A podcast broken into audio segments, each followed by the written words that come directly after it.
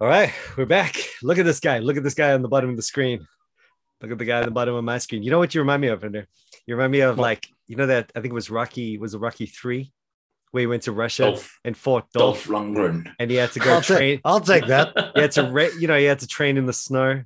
He had to grow a little beard just to keep warm because it was pretty intense. Nice. Or, or when Thor was going overweight and then he grew. Yes. Or Yeah. or Well, I've always kind of seen myself as Thor's friend. You know, the fat guy, the fat Ah. friend with the like the big hammer. That, that Oh, was, yeah. that was always Yeah, me, yeah. I think. Yeah. or or uh or Brad Pitt when you know in Legends of the Fall where he like freaks out and he Hey. Mike, just keep going, bro. I'm telling you, I've always seen a bit of Brad Pitt in myself. There's there's just something about it, you know, just The, going away um, for a while and coming back with a beard. Something about it. The uh, yeah, once up, yeah, for sure. I mean, all I've been doing, I've been, I've basically been working out, like watching movies and working out. So hopefully, I'll put on something. Beautiful. Some muscle. well, hopefully, I'm definitely heavier. Everything's definitely tighter, but I don't know. I don't know. I don't know if I look any better. Yeah. So yeah, I mean, wow, you know, here you are back from from the pilgrimage, you know, sharing the spoils of war with your freshly grown beard. And uh, we're My talking new about pilgrim tattoo. oh, look at it, show it to us. Look at that guy. Dang, Navid. It's all over the Sorry. place. Got my ship up here, and then uh, got the anchor into the scriptures there, and then got the swallow. So Oh, it's beautiful. all not there. finished. We ran out of time, but it's uh, it's getting there. That's cool. And it's nice and relaxed. So, and while we're talking about paraphernalia, uh, check this out. Oh, nice. Okay. Let me start with this one. oh, very nice. Oh, cool. Yeah. That's nice, eh? Right. very right. nice. That's very cool. So Mm. now this is Andre's one. I'm wearing that one. Mm. it, it didn't come out as good. I'm a little bit bummed. I should have got them all black. I think. No, that looks good. No, that's good. I like Uh, Can, it. can yeah. you see it? Probably. Yeah, I can. It's a little bit hang- like- hold it. It's There not like Steady. it's not. you. Um, There. it's yeah. The reason it's not coming out clearly is actually like quite faint. You know, like it. I was hoping it would be more. I For the purposes of There we go. There- there's a good There it watching is. the Oh, that's very There we good. go. That's good. Yeah. Yeah. It's nice, yeah. Yeah. I mean, it's got a little bit, it's a little finesse, you know. So, anyways, I go on for you and Nick, and we'll prototype these guys running around with our two way nice. sojourner rings. Oh yeah, Nice, nice. and A uh, very exclusive club. There'll be yeah, like four of us running around with them. and uh, Ari, Ari's got one. I gave one to Ari. so nice. he's Cool, part of the cool. exclusive club. So yeah, Is this day- like is this the thing that when you join our uh, support page, then you get a free, Yeah. you know, customized to this is more like yeah. No, we got to think of something cool. Yeah, Do we have a think- support page? Do we No. have like a like a no? That would it be called? up, A right up there with or- show notes. That would be right up there with show notes. Um, but I think we we need to get something like that. I'm, I'm thinking that now's the time. Now's the time. Make a comment. Just so that we can give people rings. Like we're not going to do anything else with the money. I don't we get some extra extra info from us, you know, somehow. Whoever sends us a book to re- to begin a review on and not finish, we'll get a free. I'll give you. I'll give you my custom my custom made diets and workout plan. Whoa, You know, whoa, well, who wouldn't want that? dude, How that to is gain weight and fill, how to fill that shirt, no problem. Guaranteed, new pair of trousers needed. All right. So we're moving uh, towards a. I've been thinking of this age, and thanks for springing us right into the this agely stuff there. I mean, that is about, about as this age as I could ever imagine things being. You know, your workout plan. Um, Mm. But, but you know, moving moving towards what we've just been discussing about. Maybe this is one step towards it. I don't know. Um, we're thinking about just just working through a slightly more literary pieces, and perhaps even just going full on you know some secular famous classic or something or maybe just doing a little bit of uh, each for a while. We'll just we'll just play around with it and see where we go. Um, and maybe an ebb towards that from all our discussion in covenant theology is uh, our discussion tonight which i'm quite excited about which it feels like we should have done forever ago but haven't. But it's like t- such a such a awesome thing uh pilgrim's progress and uh and just just do what we do with Pilgrim's Progress. I suppose. I, I suppose what I'm thinking of is less like we're definitely going to fail on that. I'm, I'm I don't feel I can bring much to the table by way of its uh, by way of a literary analysis, which it certainly deserves, because it is just one of those great uh, English classics. But um, in terms of theology, I mean, my goodness, two ages. Whew. You got a lot going on there. And in terms of covenant theology, uh, you know, there there's some interesting things going on. And I was saying to Andre the other day, I don't, I don't, well, before just digging around for the show, I, I hadn't really even um, thought that anyone had even asked the question, you know, as to what the covenant theology of Pilgrim's Progress is. But what a, what an interesting thing to look at. Um, so we're coming at this with varying degrees of freshness. I kind of uh, read most of the book recently. Again, I think I got to the end. I can't remember now, but yeah, I've read it before, so I feel, I feel like I'm pretty familiar with with the contents. Nick, uh, I imagine you're the same. Yep. So I've done the audiobook probably about four times.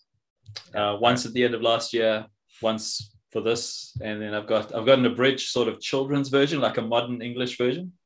I've worked through that twice, and then sort of the the old went for the old one twice as well, which is really nice. Cool. Okay, so you're thoroughly you're feeling fresh. This was uh this was the first thinking about it, the first book I ever read, Christian book was a was a you know um, Ellen G. White, Great Controversy, which was like, turns, which, turns out which you then, Christian book, which you then passed on to me, so it became my first Christian book. Check too. out this awesome One Christian book. Christian this is amazing. Well. Yeah, it it's all right. Like... My first worship album was by Jamiroquai, so you know it, it was actually a step up from that. Yeah. Mine was Psalty. nice, Psalty. I don't even know what that is. But... It's a kids kids uh, sing along. oh, amazing. P S A L T Y. The singing book. Ellen G. White actually, I need to always give her credit for. She got me onto Reformed church history, I reckon. But more What's than anything else, she probably just her that first half of the book before the time that you know it, the second half is all about. It Jesus got weird at the end, didn't it? Yeah, and yeah. It's like oh, Jesus has come back a... already. Didn't you know he's already back? And you know, and uh, eh, but but eh, but all the way up until that point, you know, it's all like about these martyrs dying for the faith. Yeah. It's like it's like a popular version of Fox's Book of Martyrs. Or then it goes into well, the, more historical. then it goes into Wesley story, and Whitefield and some of the Great Awakening yeah. stuff but also it, it's actually quite a, like it's a real bummer that it actually is staying that way because I mean I haven't read it recently, but from from my recollection and from what I've read after that, it's one of those. It's really nicely condensed, very powerful in terms of its rhetoric, and just brings yeah. you right into the scene. And uh, it's it's it's it's you know it's a bit more than Book of the Martyrs in that it it it kind of um yeah it's almost like it reminds me of like a Broadbent's Pilgrim Church. Do you do you know that one? Yeah, I've got it downstairs. Yeah, it's yeah. like kind of like a like a um, you know, the minority church history kind of thing. You know, yeah, just yeah, just all the guys, you know, the guys that didn't win. You know, and uh, and it just sort of plays with that theme all the way Trail through. Anyway, blood. So, uh, anyways, I bring that up because uh, I have no idea why. I can't even remember. But, that was the first book you read. First Christian book. oh, That's yes, where you were going. Yes, and the second Christian book was Pilgrim's Progress, which nice. randomly we had, like, mom had it in, in remember yeah. that hard copy, like this really nice, like amazing hard copy. It was part of a classics edition or something. And uh no, no, no, no, no, no, no. I I had that. No, I remember now. That was my book. Oh, I okay. got it because I did a, a year with Scripture Union, and as part of that year, went on to the Logos ship. You know those kind of oh, ships that oh, yes, around yes, us yes. and stuff. Yeah. And they had a book sale there, and I bought those three Christian classics and one of them was Pilgrim's Progress. The, that well, nice hardback, the brown yeah. one. The, yeah, wow. Yeah, that thing was nice. Yeah, yeah. still got those. Yeah. So, oh no ways. That would be yeah. crazy for me to see that again. like major, major memory. But um, but but uh, yeah, I remember like just going, what the heck? What I didn't never even. I mean, I think you do Shakespeare in high school, and that's about it. You know, in terms of yeah, um, you know, the even just going back to that genre, and it was just like, what a what a what a I don't even know what I was reading half the time. I was just yeah. totally uh, amazed by it all, and um, and didn't understand half of it. I don't think. Then came back to it about midway through my my Christian walk and loved it. And then again, you know, and then you sort of repeat. And now I'm working through it with my oldest daughter, and um, and you know, just loving it. I mean, I'm just again now I'm appreciating all these like t- Tolkien-esque uh, aspects that I'd never even considered before. You know, just amazing little moments. You know, mm, uh, yeah. And then I actually I was going through uh, it was a full Ryken or Leland Ryken's um, uh, study on it, and and he actually brings out a lot of that. He was he was like you know from the English literature side. there's a whole genre that it's working with. It's really, you know, he kind of created that genre, and everyone else is is moving in that that pilgrim genre. Mm. So it's a great. So book, funny though. I just I just asked my because my son's reading it at the moment, right? And um, and I just asked him, oh, I'm. Do- I told him I'm doing a thing on this. Do you want, you know, what did you think of it, by the way? What do you? And he's like, it's good, but it's too scary. I just every time I pick it up and read it, I just remember the phrase. Uh, agonizing screams from the dark pits or something like that, and then I can't go to sleep.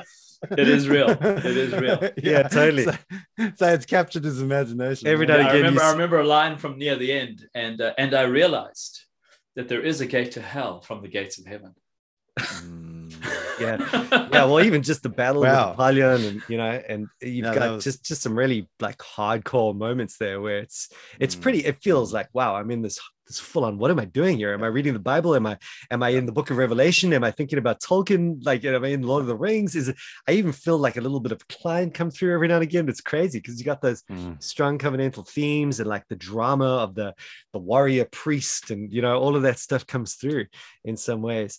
So um, yeah, I look is. forward to hearing it. I had not ever because I mean I read the Pilgrim's Progress like back then, mm. and I started rereading it for this, but didn't finish it, and so.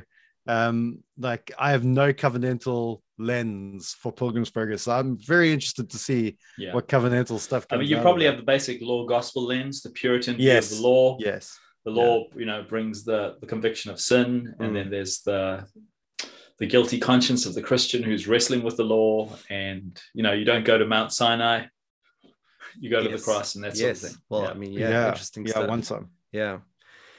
Um, uh, but I do think, like, because that that's really interesting. But I, I do think, like, w- what I vividly remember reading it through the first time was just how, because I was a little way into the Christian life, like about a year in or a year and a half in, I think, when I read it, and I just remember thinking, this has been my experience. Like, I I, I read about the Slough of Despond and the dungeon of you know whatever it was. Is it Slough or is it slow or is it slow? slow? I think it is slow. Sorry, I think I've, heard it pronounced, I've heard it pronounced. I think we could take up the whole episode just wondering yeah. about the pronunciation of this yeah. word. I like I like That's slow. True. The slow. Yeah. That's the my slough. Despond. The slough the of the slough of the spond. I, it, I, think it might depend on what part of the UK you're from because I think different people say it different ways. But anyway, the um, but the uh yeah, I like all that stuff. I remember just reading it and thinking, my goodness, this is just describing exactly my emotional journey. Yes. Like it's looking profound. into things. It's and profound, like the whole exactly. burden and the like the imagery was so easy to take hold of because it's like, yes. yeah, that's what it felt like. That that yeah. that's exactly and and so I think like the the you know the theology which is rich as well but also just the way it t- taps into that vivid christian experience Man. and um, and just reassured me that all that stuff was kind of normal like he's saying this is the path you know and i was just rereading now the bit where he does go through the slough of despond and and um and how he says but why you know like why couldn't it have been a safer journey and mm. he's like well because all the roads must go through this. You have to mm. go through this. Mm. Yeah, and yeah. so, and it's just like that kind of thing was just so helpful for me. Mm. Right. Mm. Shall I start us off with just an overview of the journey and then we can maybe pull out some details along the way? Yeah. yeah. Or even just before you get going with that, I mean, um, you know, we probably just need to say something about Bunyan himself. I mean, I haven't got any bio prep, but it's just like th- this was a mm. hardcore dude, you know? Yes. He was wow, he is just a man who spent 12 years in prison because he refused yeah. to stop preaching the gospel. You needed to be licensed to preach, and yeah. he hmm. he wouldn't not preach. Therefore, he was put in prison. If he as soon if he agreed not to preach, he could have got walked out the same day. So yeah, and he takes care of his little kid by like making shoelaces. Making shoelaces. Yeah, his know, blind his daughter. Blind kid, blind daughter. Yeah. you know, like stuff that's so like out of this world hardcore that you just sort of like, what the heck? And I feel like that constantly knowing that story just constantly comes through in the various dialogues that I'm reading in the book because you're you know obviously he's writing it and and you know it's his insight the whole time. He's you mentioned the insight to the christian uh, the journey and the the things you're going through. I mean you know he, it just shows he went there all the way you know? Um, there's that moment where he talks about the blasphemies and then you know in his own testimony grace abounding to the chief of sinners. Um, yeah. you know where he talks about that, that moment where he just I, am pretty sure was in that book. So one of his books where he where he um, talks about just going through a season where he just felt like these blasphemous thoughts that were uncontrollable and it almost killed him. And uh, so that comes through in the book. And, and then you've got just his obviously his deep suffering which comes through his own resolve you know in, in, in faithful's um, eventual uh, martyrdom. Um, you've got his his own willingness to die there coming through. I just found that that really gives some credibility to the to the book. You know, you realize everything he's saying there, he's just living out, and um, and, and he has so much to teach. And then just just also worth mentioning, just I mean, this will come up anyway, but I mean, he was like a not only Reformed Baptist, but like I would, you know, I realize that there are many in the Reformed Baptist camp, the the 1689 camp, you know, the confessional camp that really don't want to see him as part of their legacy. But that's not me. I mean, this guy is like, I'd say he, along with Spurgeon and Gill and those guys who incidentally are all kind of on the fringe a little bit, are, are um, you know, they they are the treasures, you know, of our tradition. Yeah. Mm. And um, hundred percent. Yeah, and, and, you know, and it's he's he's so, pre sixteen eighty nine. Yeah. Yeah. Well, pre Act of Toleration. Yeah, I mean, yeah, he's, exactly. Uh, you know, but he's before, right in the before mix, things came together in a much more homogenized way. Yeah, that's true. He was in that Lucy, that looser stage where it hadn't yeah. quite landed. Um, yeah, there was something. There was something awesome there because he uh, he he believed in open membership. Yeah, you know, just as a as a distinctive. You know, let's have not without controversy. No, without controversy. So so anyways, where I was going with that is like basically, you know, he's got he's got all this glorious what we would consider basically perfect theology, right? Um, and and yet he's got a freshness about him as well, mm-hmm. which I really appreciate. Even if I don't, I you know, I must admit I don't agree with a lot of what he says. You know, uh, there are some real angles that I would disagree, but I I don't know, maybe it's just me, but I always appreciate that freshness. You know, that you could see this guy was just steeped in his Bible, yeah. and he he mm-hmm. was ready to go. You know, and uh, he was an original thinker, and he had a system of thought. Yeah. Totally. Isn't that isn't it amazing? Also, we should just say, um, you know, this this thought always blows my mind. Is that you know the the quip about him is always that you know he's like the only guy who'd never read an english classic who ended up writing the greatest of them you know yeah. and um and he only had two books if i understand correctly in his library the bible and fox's book of the martyrs mm, so mm. you know i mean that kind and his imagination yeah so yeah. i mean how do you even put that together what a dude yeah. he's really one of those incredible and uh, wasn't uh, pilgrim's progress published by owen because of Owen's influence at the end of the day. That's true. And Owen himself, uh, there's that famous statement mm. where Owen said, Hey, look, I would, you know, I would take all my learning and flush it down the toilet kind of thing for one moment of this guy's ability to preach. Yeah. yeah. So anyway, so there we go. There's a little bio off the cuff, but but cool. um, I would I would really uh, encourage people if they hadn't, you know, all, even if you don't like what we're going to say this evening, you mm. know, go read the book and read something about uh, uh, Bunyan because you will you will uh, be encouraged by it, definitely as a Christian. All right, cool. give us a. Shall I kick us off? So um, I've got a picture. Wow, poor people that are listening on the.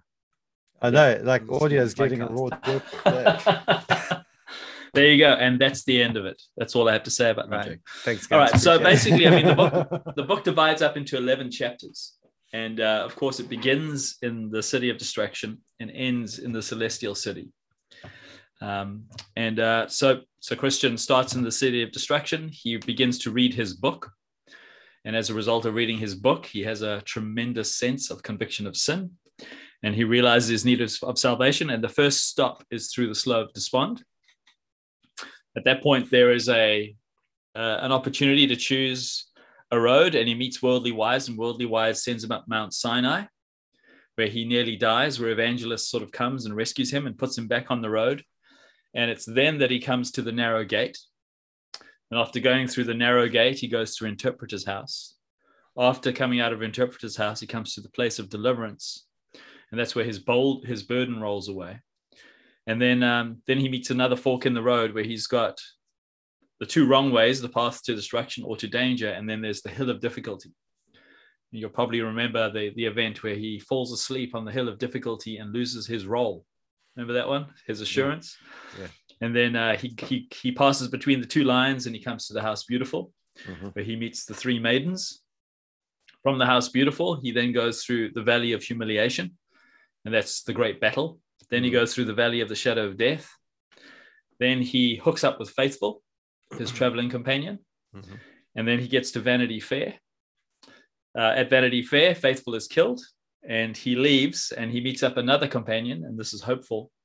And uh, there's a plain called Ease, and then there's Bypath Meadow, and they take Bypath Meadow and they come to Doubting Castle, where there's the giant, and I forget the Can giant's I, name. Like, do What's... you want to give all the spoilers though?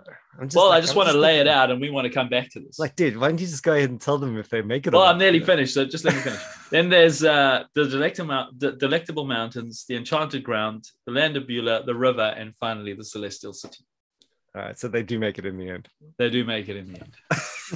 Spoiler alert. I don't think. I don't think. Like, just remind me not to hang out with you before I read a book.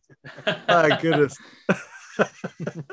that got treated like you know what that got treated like that got treated like Louis Berkhof's systematic theology. Got broken down into its chunks the beginning middle and end I found it very helpful Nick. I found Thank it very helpful. yeah for those who want comment uh, content uh, I'll I'll satisfy their needs. Well okay listen.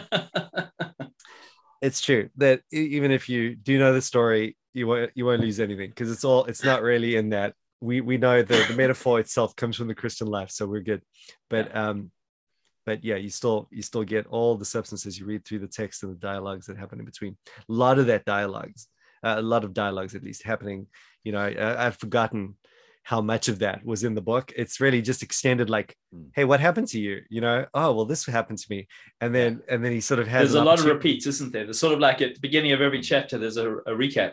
Yeah. Where someone asked him, and then what? And then what did and, you say? And then what? and then say? what? Yeah. What happened? Yeah. but yeah. but you know what I loved about it this time around because I remember it did annoy me the first time. I think I was just trying to get through it or something, but but this time I was like really appreciating it because I realized what he was doing. He was actually reinforcing.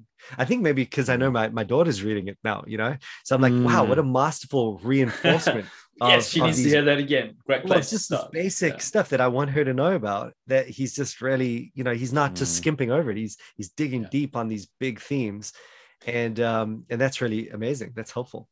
Yeah. Well, I remember just thinking like you would like ask ask a question. Ah, but have you thought about this? And I'd be like, oh my goodness, I hadn't thought about that. I'm like, what totally. on earth is you going to say about that? And then totally. and then you would go on to like, it, but it was it was quite Puritan in the sense that yeah, like you could in the same way when you're reading John Owen's like uh, theology, you know, and he'll raise this point, and you're thinking, my goodness, this is like so minute. It's yes. like you know, he's really picking it apart to, to mm. uh, an acute level of detail.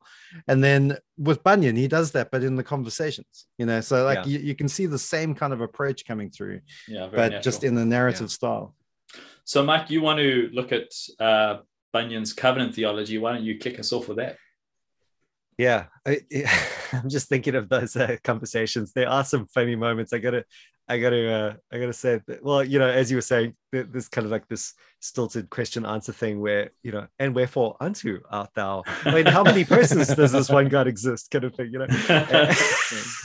Well he exists in three persons you know just yeah. rattling off the catechism. It's like the evangelistic conversation you never have. Exactly exactly. And oh man how's evangelist? He's like this this really intense character. Like he's just yeah, yeah. takes every opportunity to preach the best sermon ever. And uh, yeah, I don't know, man. It was just it's just a great book.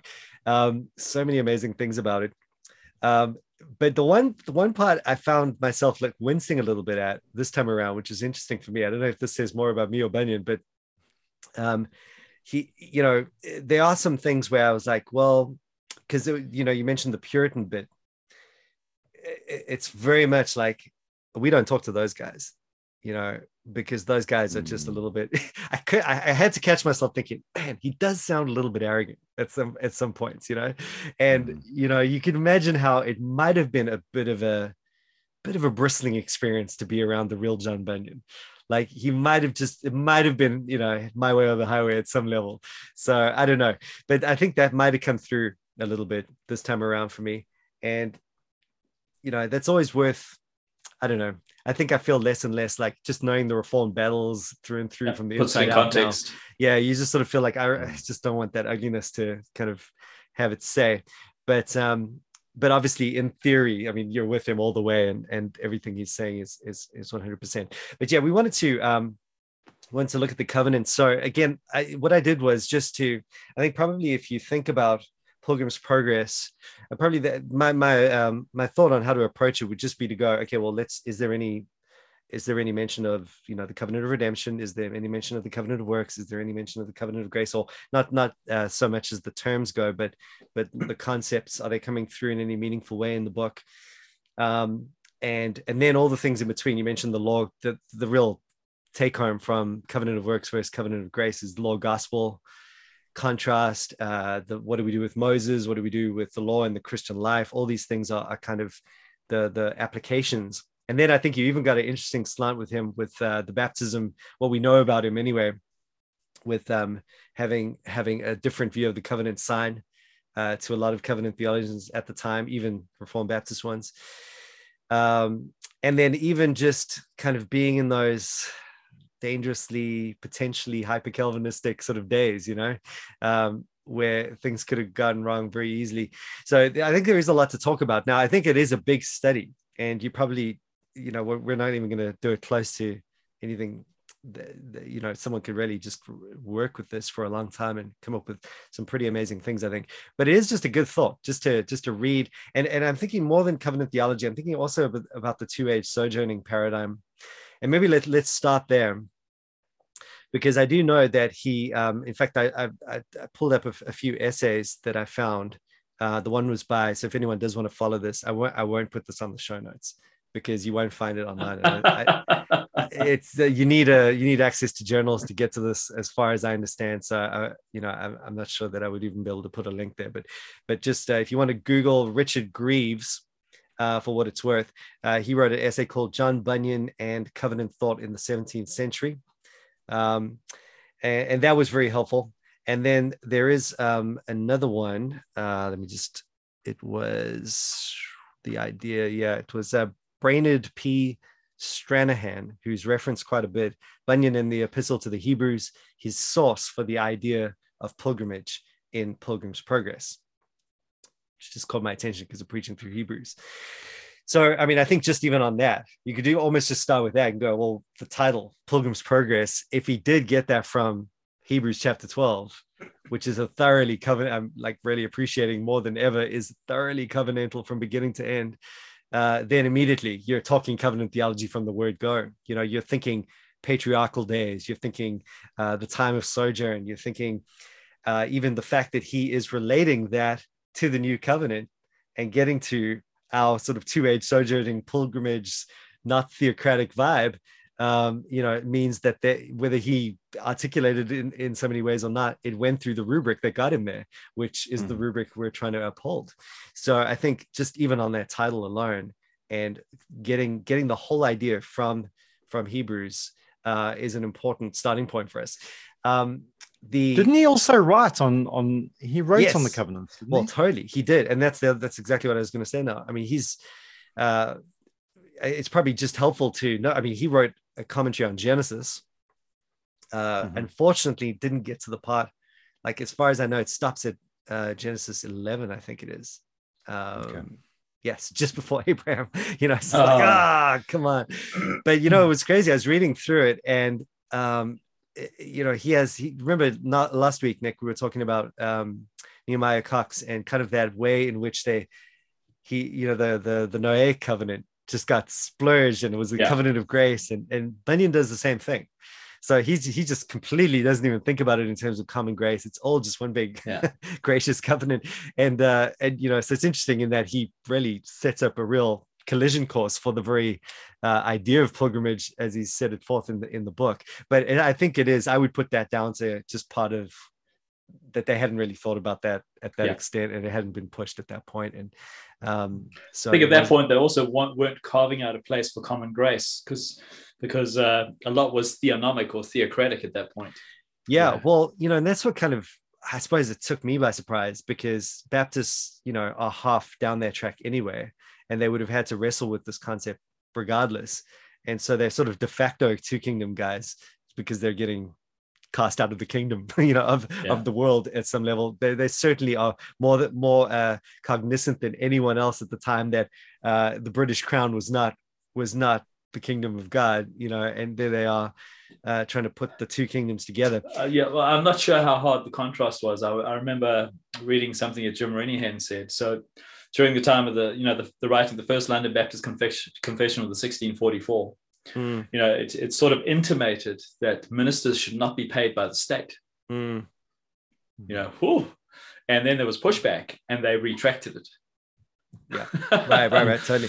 So well, can, yeah, but we know what was motivating that. The edge of that, yeah. they're not. No, it's I, not this black and white contrast. No, it's definitely still getting worked out without a doubt. But it's getting worked out in the context of Baptist thought, which is, yeah. you know, I mean, you got to like, what are you going to do with your babies? You know, you can't get them, can't get the papers the same way. So part of it's wrapped mm. up in that whole question and uh, and then also as you, you know, I mean, we just think about the whole uh, conundrum there with the 1689 and the, the rebellion that we, we were talking about last week that was kind of involved um, in in many of the guys who were uh, framing the 1689 and um, so there was all sorts of p- political stuff going on. But when the Baptists, I, so I mean, I didn't get the sense that the Baptists were like eager to to do away with the whole um, business of of of church and state as we think of it today, but more to kind of replace the.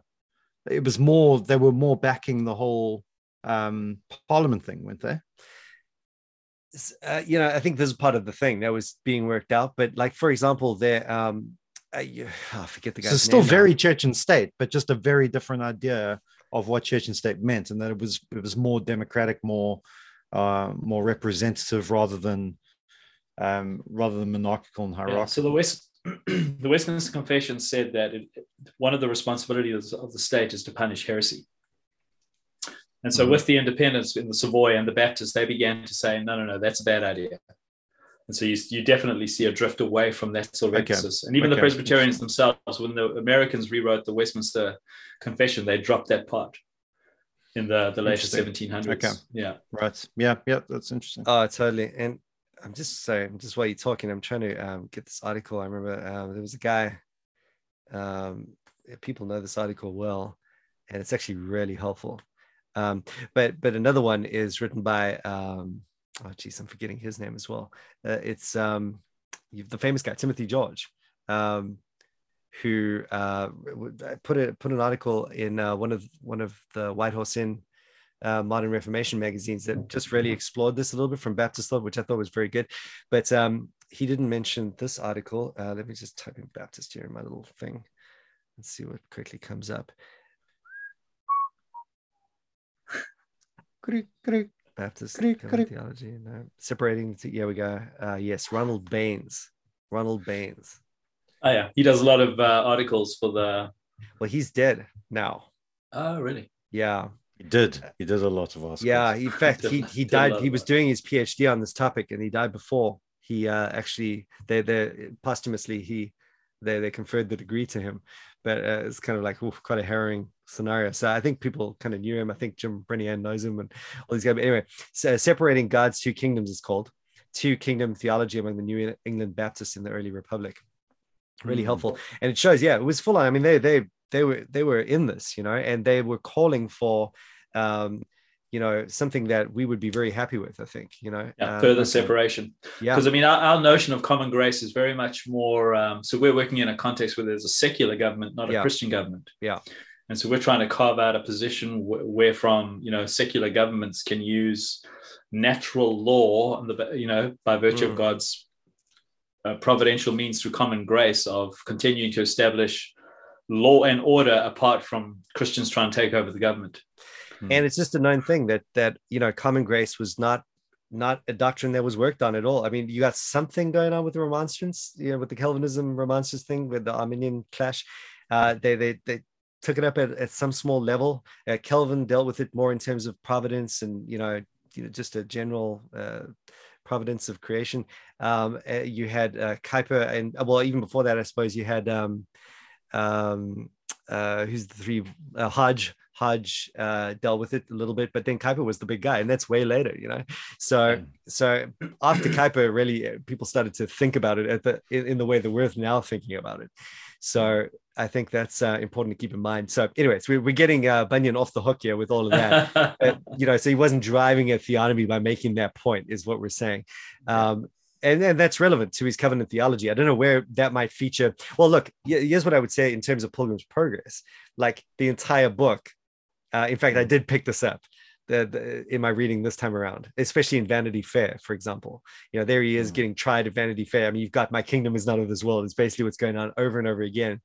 And the whole book is essentially a polemic against theonomy at some level because it's it's moving in a very much a hey, just in fact, I think uh, there was this one. Oh man, I wanted to jot it down, but I think it was obviously they're saying something against faithful at the trial, and then uh, and then either he says something in defense of himself or someone says something I can't remember. But one of the virtues upheld at that point in his defense was that he was, you know, uh, living a quiet life and uh, something that was not at all getting involved needlessly in, in the affairs of men and so forth. Yeah. And so, if anything, he, they were kind of moving too far in that Anabaptistic direction, um, or, or, you know, sort of a, a, a the paradoxical thing was even getting left behind. It was, almost like a, a world versus the church thing. But anyways, uh, the, the bottom line is that it definitely wasn't promoting theonomy of any sort. I mean, in no none of those dialogues, nothing that was upheld there would uh, in any way move into a transformationalist direction. So I did, I noted that for the first time in my read this time through. Yeah. I wonder if that's also feeding off of the, you know, in the um, early 17th century when James the first came in and the Puritans thought, great, we've got a king from England. He's from Presbyterian background. Now we can push our Puritan agenda. And they came to him and mm. basically he rebuffed them. Yeah. And he's the one who started promoting sports on the Sabbath and the Puritans more and more withdrew. And it's during his reign that the Mayflower went to America to go find their own religion. They wanted, you know, a true place to go and mm, practice. Mm, mm. So I'm wondering if some of that's also feeding into it. So it's not purely pilgrim, a church the pilgrim Mayflower. Discussion. Yeah, yeah, yeah. You know, uh, well, he does actually mention that um, Stranahan uh, sounds like Renihan but it's not. Yeah. Stranahan. Your surname ends with Han. You're a church historian. Yeah. um, yeah, he he does mention a little bit of that. So um, anyway, so that that's you know something just off the cuff. We haven't even got into the meat of it yet. But yeah, uh, one of the things that was interestingly, I think the Mayflower actually left from the dock down the road from me. Uh, 1620. Yeah, Is it Bristol? Where are you? No, I'm in Felixstowe, but I think it left okay. from Harwich which is like ah. literally across the across the river from us. So nice. uh, yeah, there you go. Hmm, there we go. Interesting. There we go. I don't know that for a fact, but I just vaguely remember seeing that museum in in Harwich last time I was there. So there you go. Nice. Go check it out. Cool. uh, the the other thing is just to you know beyond the Genesis commentary, which is extremely helpful on the covenant of works, obviously because he's dealing with the garden um, it, it just takes all the guesswork out. You know where he's coming from, you know, as he writes the mm-hmm. book. Covenant was a big deal for this guy. You know, there's just no doubt about it. Well, didn't it. he write a book called like On Work, work Law and Grace or something? Yeah, Unfolding, on, uh, Unfolding, what is it called? Law and Grace or something like that. Uh, yeah, mm. exactly. So, and that's a big exposition on uh, the covenantal forms of law and grace as they as they move mm. their way through the Bible. Big biblical yeah. theology, really. And um, and there too, you get a lot of clear ideas of what, what he had in view. So, I mean, with that in mind, we, what we could do maybe is just go through, um, think about each covenant in turn, and just see what we come up with in terms of the book. And I'll just kind of mention what I found in the various essays. Yeah. Um, cool. Sounds good. Help yeah. Us. So let's uh, let's go with covenant of. Let's start with the covenant of redemption. Um, actually this might be a negative way to start but I, this was the one area that i read like bunyan's theology kept on irritating me um, because he's holding that bi-covenantal structure. So it's covenant of works, covenant of grace, and then doing the typical Baptist thing where it just covenant of uh, redemption, covenant of grace gets splurged into one. They don't like the two because then it gives grounds for like all sorts of other things. And he was Baptist, you know, he didn't see he didn't see reason to to um, include anyone yeah. but the elect in the covenant of grace. And um, and so as you know for, for those who are interested i think we did years ago do a, a episode on this where i think we were talking about gill but tom ascol has written a brilliant essay where he compares or not essay sorry dissertation. And it's available for free now. I had to buy the thing but now it's for free. Uh, nice. so go and get that. Um, where you basically you know he, he's taking fuller who obviously was not hyper calvinistic and gill who was leaning that way and he was going, "What's the deal?" You know, and the big deal is that you see the importance come through here in, in the covenant of grace, covenant of redemption.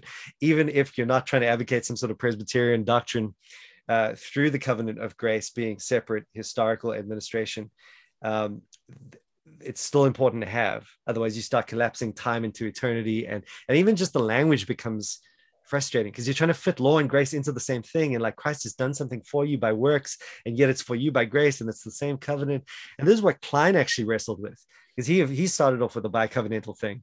and then he was like, ah, it's just not working. It's not fitting all the details mm. in. You got Christ as the covenant Lord, and Christ is the covenant servant. You need two different covenants, you know. Yeah, um, yeah. And and so you see, like this is uh, the, all the essayists they work with this in Bunyan, and it's driving them nuts, you know, because it's like, what mm. what is it? What is he saying here? and you can see. I mean, here's here's a, I mean, Mike, maybe you can help me with just a question, because I mean, we would we would understand. I mean, the Westminster doesn't have a developed doctrine of the covenant of redemption, though of course they would believe it. Yeah. Um, and it was really Owen who brought it forward in the Savoy, and he's a contemporary of, of John Bunyan. Yeah. And then as Baptists, we build on Owen, as it yeah. were, yeah. in his in his integration of the covenant of redemption into the the larger standards. Yeah. So I mean, isn't it an, anachronistic to ask Bunyan to comment on this? If he's a contemporary of Owen, and Owen's the one who's really helping us as Reformed Baptists to establish that direction. Yeah, well, th- that's the thing. I mean, it's it's it's less a matter of um, uh, you know, uh, being unfair on on Bunyan, and more just a oh, this is what this is the frustrating part of the problem. You know, this is why we needed Owen to come and develop that. Yeah, because because I mean, he wrestled with the covenant of redemption in conversation with you know the Trinity and all of the other doctrines as well. You know, he saw yeah, so, the implications and he tried to map it out. And and to be fair, I mean, everything Bunyan's saying we'd agree with under yeah. the category of the covenant of redemption. It's just that it gets so darn confusing when you flip over or you just he just uses this language especially with the sensitivity that we attach to all of this by way of um, what we now know. Because i mean he was kind of involved in those debates with the um, the, the, guys that were saying hey the, the guys were being accused of antinomianism you know? Um, precisely for that reason. They were just they were just collapsing time and eternity and just the baptists were really to blame on a lot of those things. But um, the other thing is uh, just you know if you don't have a covenant of redemption it's interesting that what happens is that you start wrestling with this issue of conditionality at a in a way that gets so messy because now what are the conditions of the covenant of grace and then and then the rhetoric just goes crazy because it's like well the christ met the conditions you know and and obviously yeah. everyone agrees with that because that's like obviously hmm. yeah. and, and it and we would say amen in terms of a covenant of redemption like that you know that is the condition of the covenant it's a covenant of works really that yes. christ has fulfilled um, and therefore, we have this covenant of grace, to which you might say we have a condition of faith in a certain qualified sense, you know. Yes. But we're able to just very, very clearly bring that out with those two covenants. Whereas you mish those together, and it's like, wow, where do it's you... not a condition, therefore you are justified from eternity. Now, somehow, what you're doing has to be like qualified in the sense that you're not doing what Christ did, and it's like, wow, yeah, mm. what a mission. And then, and then you see it come through also where where they're trying to work it out. And this would obviously be the big question. I was I was very interested in this going through it again. Uh, found it very hard to figure out though. Uh, you know, how does how does Bunyan stand in relation to 1689 federalism, and um, where would he have? And, and really, the central question there for me would be how would he view the Abrahamic covenant? Yeah, um, there wasn't a lot of discussion there, nor the types of shadows, nor the no. well, I would. I actually feel like I came away with some fairly I don't know if like look, I'm I'm not I'm not claiming to be a Bunyan expert by any stretch, so someone might prove me wrong on this, but but I feel fairly confident from what I read that it would be hard for me to see otherwise anyway at this point that that he would emphatically not think of the Abrahamic covenant as a covenant of works. Um, in fact, he's he's very clear that that begins at Moses. You know, there is something going on. I like. I mean, he had a very strong doctrine of republication um, so he was right there. He was, I mean, you Do see not that go back to Moses. Do yeah. not go back to the law. The exactly. law will kill you. Exactly. You could that comes through, right? In um in very early on. So after the slough of despond, he meets mm-hmm. worldly wise, and worldly wise advises him to go see Mr. Legalist. Mm-hmm.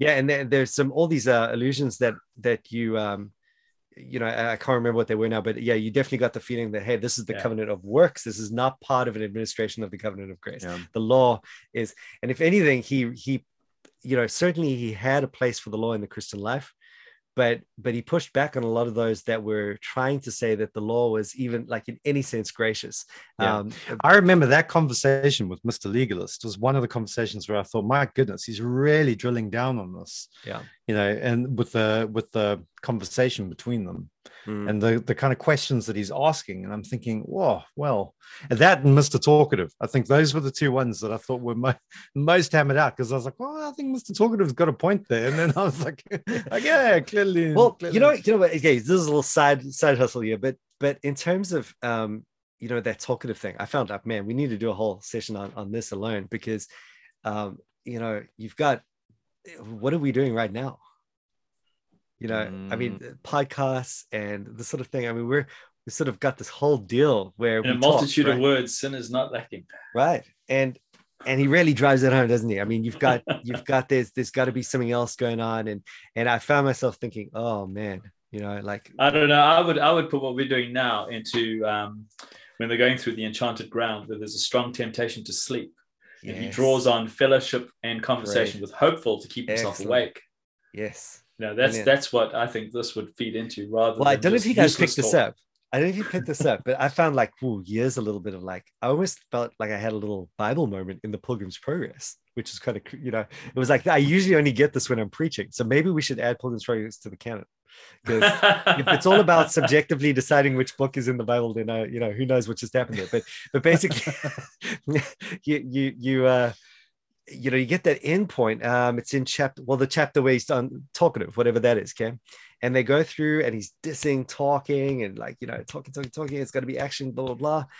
And then it ends by them talking. And he explicitly mentions, almost in a way that contradicts the whole thing that's gone before, that that that he and uh, was it innocent or um or faithful at that point? Faithful. Uh, faithful dies faithful? at Vanity Fair. Oh, yeah, that's true. Joins him after Vanity Fair. So faithful and him go on talking to keep themselves, you know, engaged through the difficult road ahead or something. Uh, but but there is uh there is a moment there where I thought, oh well, there we go. If, I, I would imagine if I was an English guy and I was looking for all these textual clues and analysis, I would I would want to see that as a point where where Bunyan sort of keeps himself from being misunderstood on this you know he's not slamming mm-hmm. the conversational piece in the christian life and real the, the real value of of talking at the end of the day mm. um, but but not in such a way that was hypocritical and so forth so i mean the real thing I, the real the real thing with talkative came out where he's there's a section where he just goes on about how bad talkative actually is, you know, mm. and you're like, okay, wow, this guy's pretty diabolical. Yeah, yeah okay. Because I mean, I, I, think one there is a strong theme throughout Pilgrim's Progress, and it's the theme of friendship. Yes. Where and so talkative is not inside the friendship bubble. So we're faithful, you know, and Christian are friends, and there's that sense of you know two is better than than one, yes, you know, yes, and they're yes. carrying each other through. And the same thing with hopeful. So when faithful dies, the Lord raises up another friend, hopeful. Yeah. You know, there's there's, the sustaining fellowship throughout this this deep friendship. Another thing that just comes to mind now, um, man, I don't know if you guys had this. I don't know why this kept on happening. You know, it, as I was reading it, but you know, there's um, moments with, um, uh, you know, in, in Lord of the Rings where they're moving along and those constant little moments of conversation between Samwise and uh, and uh, who's the guy? Uh, the Hobbit. Frodo. Frodo. uh, uh, they're, they're, like real little moments like that, right? It's just yeah. it, like where he's encouraging him. What's that just, friendship theme again? The friendship the theme, yeah. yeah. Fellowship yeah definitely exactly definitely. it's a strong theme all the way through totally. now and, maybe and i could at, at this theme. point before we get onto the covenant of works maybe just bring in a, a, critique of john bunyan so it was spurgeon who tells the story of a conversation with an uneducated woman who criticized pilgrim's progress so you can imagine well here's you know spurgeon and well, what can this woman say that would be bad about pilgrim's progress mm. and she raised an interesting point she said you know uh, John Bunyan got it wrong because Christians should have dropped his burden at the gate and not mm, carried it mm, any further. Mm. Instead, he took it all the way to the cross. Think, justification thing going on. exactly, and yeah. and I think what's so interesting about the book, which really places it in its time and relates it to John Bunyan's own experience, is we know that John Bunyan had a very heavy legal experience, mm. where um, he came under incredible conviction of sin. He thought he had uh, blasphemed the Holy Spirit. He lacked assurance for the whole beginning of his Christian walk. And as mm. a result, he carried his burden when he should not have. Yeah. And it's probably worth just noting that it, um, the first part, all the way up until the place of deliverance, really does reflect Bunyan's own experience and I guess the typical Puritan experience. Because the mm. Puritans would preach the law in order to bring you into a sense of, you know, I am feeling very guilty and my need for Christ and then uh, you know you come to christ but that doesn't necessarily you don't necessarily come to an assurance of salvation And so he's gone through the narrow gate. He goes to interpreter's house, but he's still got his burden. Yeah. And it's only when he gets to the place of deliverance that it rolls off at the cross yeah. that he really gets his roll of assurance. And um, it's worth it's worth just noting that. I think that's true, and I think that's why it's important because I think a lot of what Pilgrim's Progress is doing is tapping into Christian experience yeah. Rather than objective Christian or, or, objective theological realities. Yeah. So this so woman like said to Spurgeon, "Oh, I would have, I would have got rid of my burden at the gate." yeah. Yeah. Well, yeah. Want some? Yeah. Yeah. But it is also just like I do remember that actually. I, I do remember the um wondering about like why he's carrying the burden for so long. And I, I do think also it did make me wonder where exactly in the Pilgrim's Progress, you know, Bunyan places the the whole kind of regeneration event. You know like where where does it where exactly in that story does it happen? Yeah. Because uh, and i think that's you know it's an interesting question. I'm not sure but i think the puritan view you know just just tapping into uh, iain murray's analysis of puritan preaching and the sort of old way of preaching the gospel is that there was a law work that preceded a grace work. You know, 90% law, yeah. 10% grace, where mm, yeah. Wesley, following the typical Puritan view, would see that, you know, you preach the law to bring them into a sense of their sins so that they can finally trust in Christ. And um, after getting through the slough of despond, uh, when he's having a conversation with Worldly Wise, Worldly Wise asks the question, So, how did you come by your burden? And he says, Well, I got it when I was reading my book, you know, which is obviously the Bible. And uh, and so then he, the whole point of him going to Sinai is because you know worldly wise promises him that he can get rid of his burden by going to Sinai. Mm. And uh, it's, it's, this whole conflict with his guilt, and it's he tries to do it by keeping the law, and he cannot. Mm. And um, it's only when he comes to the cross that it gets rolled off. But yeah. Mm. Well, that reminds me of uh, something I read in uh, that essay by Greaves. He said um, that that you know one of the things that comes through uh, and I think he phrased it this way rather than Bunyan in any po- uh, point. But but he said, you know, in all his study, he would sort of condense the whole thing this way. But as they're going through the slough of despond, really the, the big question Bunyan would have the reader ask, you know, in light of his theology is, and he puts it, um, which of the which two which of the two covenants are you under, O my soul? And you know is it a covenant of works or a covenant of grace ultimately? And that just really is the bottom line. And if you are so yeah it's like a oh it's like this real big thing to get in you know? And then once you're in though that's the thing you hold on to you know? Yeah. like it, has got to be that and it, you see this come out in these conversations with uh along the way where hey it's impossible uh, that unless unless the gatekeeper effectively open for you you know you're just never going to be this this Christian, you know. So you can see that very high Calvinism coming through there. Um, but then once you're in, it's like, wow, you are under a covenant of grace at this point, and that's just the end of that. And now it's your duty again and again just to call your own soul to to remember this, you know. Yeah. And I thought that was a great point. Maybe just a weakness that I found through the story, and I guess it's a weakness that this, the, you know, the whole the framing of the story in itself doesn't lend itself to this, but the centrality of the church to the mm. Christian life. Mm. So you see the interpreter's house and you see the house beautiful.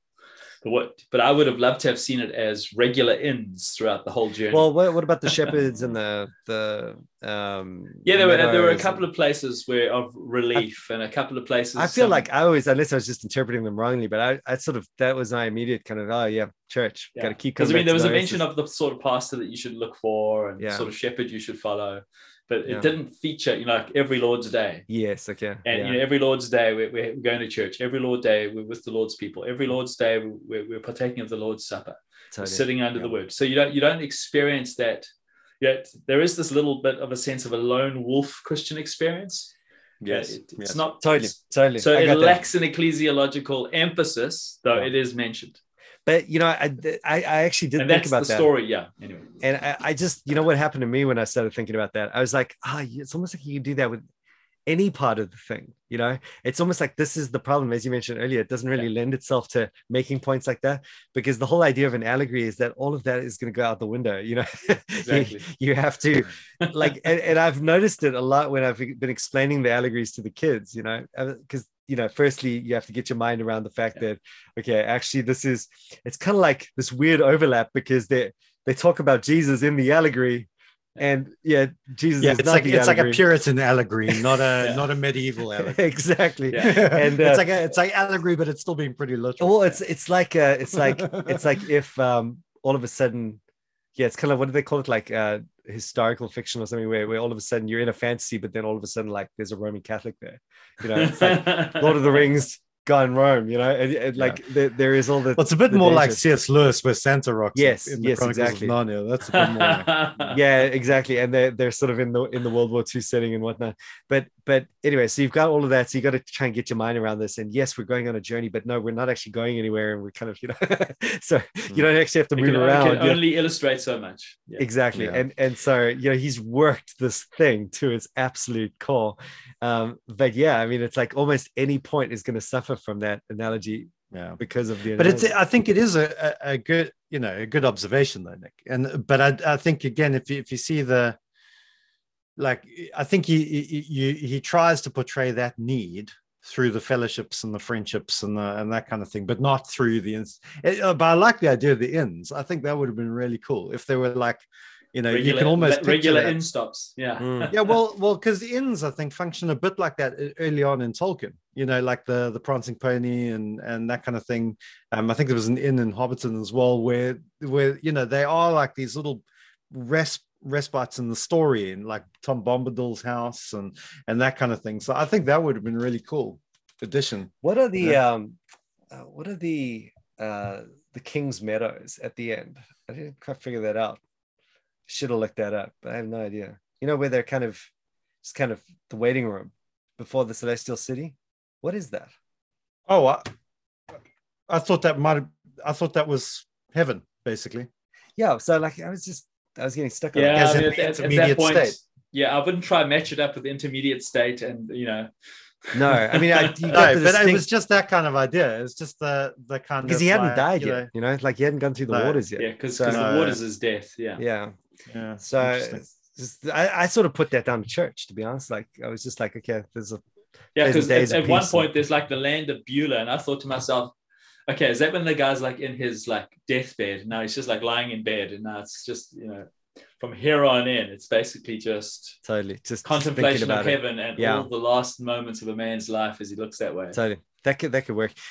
Yeah. It was a little bit like like Hebrew uh prose in that and, and even just the the Bible really and and the way that the half the goal is not to answer the question but just get you to ask the question. And then and then because the question is so mesmerizing or because it's so all encompassing that's kind of the point. You just you're sort of ready to answer the question via other angles because you've asked it. And it had a lot of those moments for me. You've just you've just like you don't really get the answer but it to have that at the forefront of your mind as you read the story is, ends up being really important somehow, and um, it quite quite amazing as the process went through. Um, you know, on a few different mm. points. So, what was your favorite part of Pilgrim's Progress? Oh man, I know the most convicting part, but I'll um, we'll jump over that. that. That can be a favorite part. Yeah. No, I would have to say for me, it's the it's the I mean, well, the most like profound part was faithful. Yeah. And the the, yeah, yeah. the you know the, the most uh, not profound, but just something I don't know, just crazy. And then yeah. and it was just like that was dude. the first time ever in my life I cried reading a book. Yeah, and yeah, it was. It I was think moving. I think it's probably the last time I ever cried reading a book, and I think, um, and I was like, "What is this thing that's happening to me?" You know, like uh, suck it back in, like, suck it back in. I uh, never cried during any like media of any kind. You know, this is an utterly bizarre experience. Yeah. Um, but then I then, oh man, this, the the going through the waters of death has been as has stuck with me. Powerful, I mean, that, that really has stuck with me. And I think it probably I, will be I, on my mind. Regularly. I listen, I've listened to that book four times. And the last two times I listened to it, I remember I just, I just like stop. Yeah. And the trumpets are blowing and the yeah. angels yeah, are welcoming. Yeah. I mean, it's, it's, like, it's oh. so amazing. Oh! It's just, yeah, wow. It's so amazing. Yeah. So, yeah, there we go. There's a spoiler. Well, the other, the other he bit does that, go to heaven. yeah, yeah, he does. It doesn't. It's. It wasn't like a climax of the story or anything, but it did stick in my mind very, very vividly. was about him falling asleep and the scroll rolling out of his pocket and yeah, and that kind of thing. So that was and on the hill of difficulty. Yeah. Yeah. yeah. Mm. And and just like he finds this little um what does he call it? Uh like an enclave, uh what's it called? Uh what's the word he uses? It's not uh, like the, a cove, yeah. but it's it's something like that. Yeah. The veil or something. And yeah. yeah, and it's just like this little place of rest, and you rest just a little bit too long. Yeah. You know, it's like a it's like get back in the battle, right? Get back on the pilgrimage. Yeah. And I think that that kind of imagery of just like, you know, it's that it's that it's good at points in the Christian life to be indulgent and to just feed off of the word and to and to Uh, but then to to make it a selfish thing for too long where it's not seeking yeah. to work its way out and in other people's kind lives like, and kind of like you now on Sabbath episode. Yeah, dang long. Exactly. I, I got to get back in the saddle. with Jan. I got to get back in the saddle, otherwise I'm going to fall asleep and I'm going to lose yeah. the. Yeah, yeah lose your and, and, I mean, obviously, the other grand is the Valley of Humiliation, where there's the confrontation with Beelzebub. You know. Yeah. Where he comes and he shoots. It's just this day long yeah. battle. You know, and, all day and, long they're battling, and there's but you know arrow after arrow and he gets hit in the shoulder and the arm yeah. and the foot and then he yeah. falls down and finally he reaches for his sword you will not uh what's it triumph over me oh my enemy though i rise i shall fall and he yeah smites him yeah that and, would make a great chest tattoo right here Ooh, yeah I, I agree except that you've got a big picture of satan on your chest. That's also that's a good point. so be it. So be it. so it's like, yeah, that's the one that, that that's the struggle that that that as long as there's kind of blood most. coming out of his. Why neck. would I want a tattoo of the devil on my chest? uh, I had not thought about that before. Yeah, that's a exactly. good point. Glad glad we had this conversation now. Not... and then you know one of the things just uh, reinforced, I think, in light of what we were talking about a little bit earlier, which I think is important for and for me, it's it's one of those minor themes in the book, but it just stays and it just it I, am always surprised at how much it hits me when I when I go through it. Just the sweetness of fellowship, you know, is the is the yeah. real key to that whole journey. You know, so coming back to your, I mean, for whatever, whatever it lacks in terms of um, you know uh, some ecclesia ecclesiological sort of centrality there uh, it, it, certainly gains in terms of like you can't do this alone you know you need yeah. you need to know christians that are and, and even just doing what we're doing now and and just being plugged in and talking uh, in the good sense uh, one's way mm. through to be to stay yeah. encouraged and to be reminded because of all these things you forget and to, it's it's usually just these simple things that they're saying to each other. Like, brother, mm. let's not forget that at the end of the day, yeah. this is what's going to happen. Yeah, yeah. And, and, he's like, that is a sweet thought. Thank you for reminding me of that. Yeah, you know? yeah. And, and, and I, like, guess, dude, there we go. Only a Christian can understand that. That's the Amen. thing. Yeah. yeah, But also, I mean, just one of the things about the death, you know, when Christian really loses it when he's passing through the river. Yeah. Like he's truly scared of death. Yeah. And I don't know about you, but as a pastor, you know, I've had a lot of conversations. Mm. And some people are just genuinely scared of death. You know, they're mm, actually like yeah. really, really, really most petrified. people, I would say. Yeah. Most people. Yeah. So uh, and um, so just that that I mean, there was a, a moment of real reality going on there, and then just to see how Hopeful's friendship really, sort of, really yeah. mattered at that point was at that helpful. point. Yeah, yeah, exactly, exactly. So, mm. yeah, more we could say, but that is um, hopefully a good dose. Um, I do have a whole bunch of quotes here, but I don't think we we, we should touch them now. I think that's a good note to end on. Um, and uh, and maybe we can come back to this again.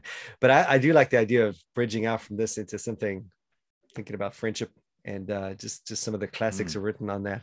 So it might be a good way to just just just broaden out a little bit.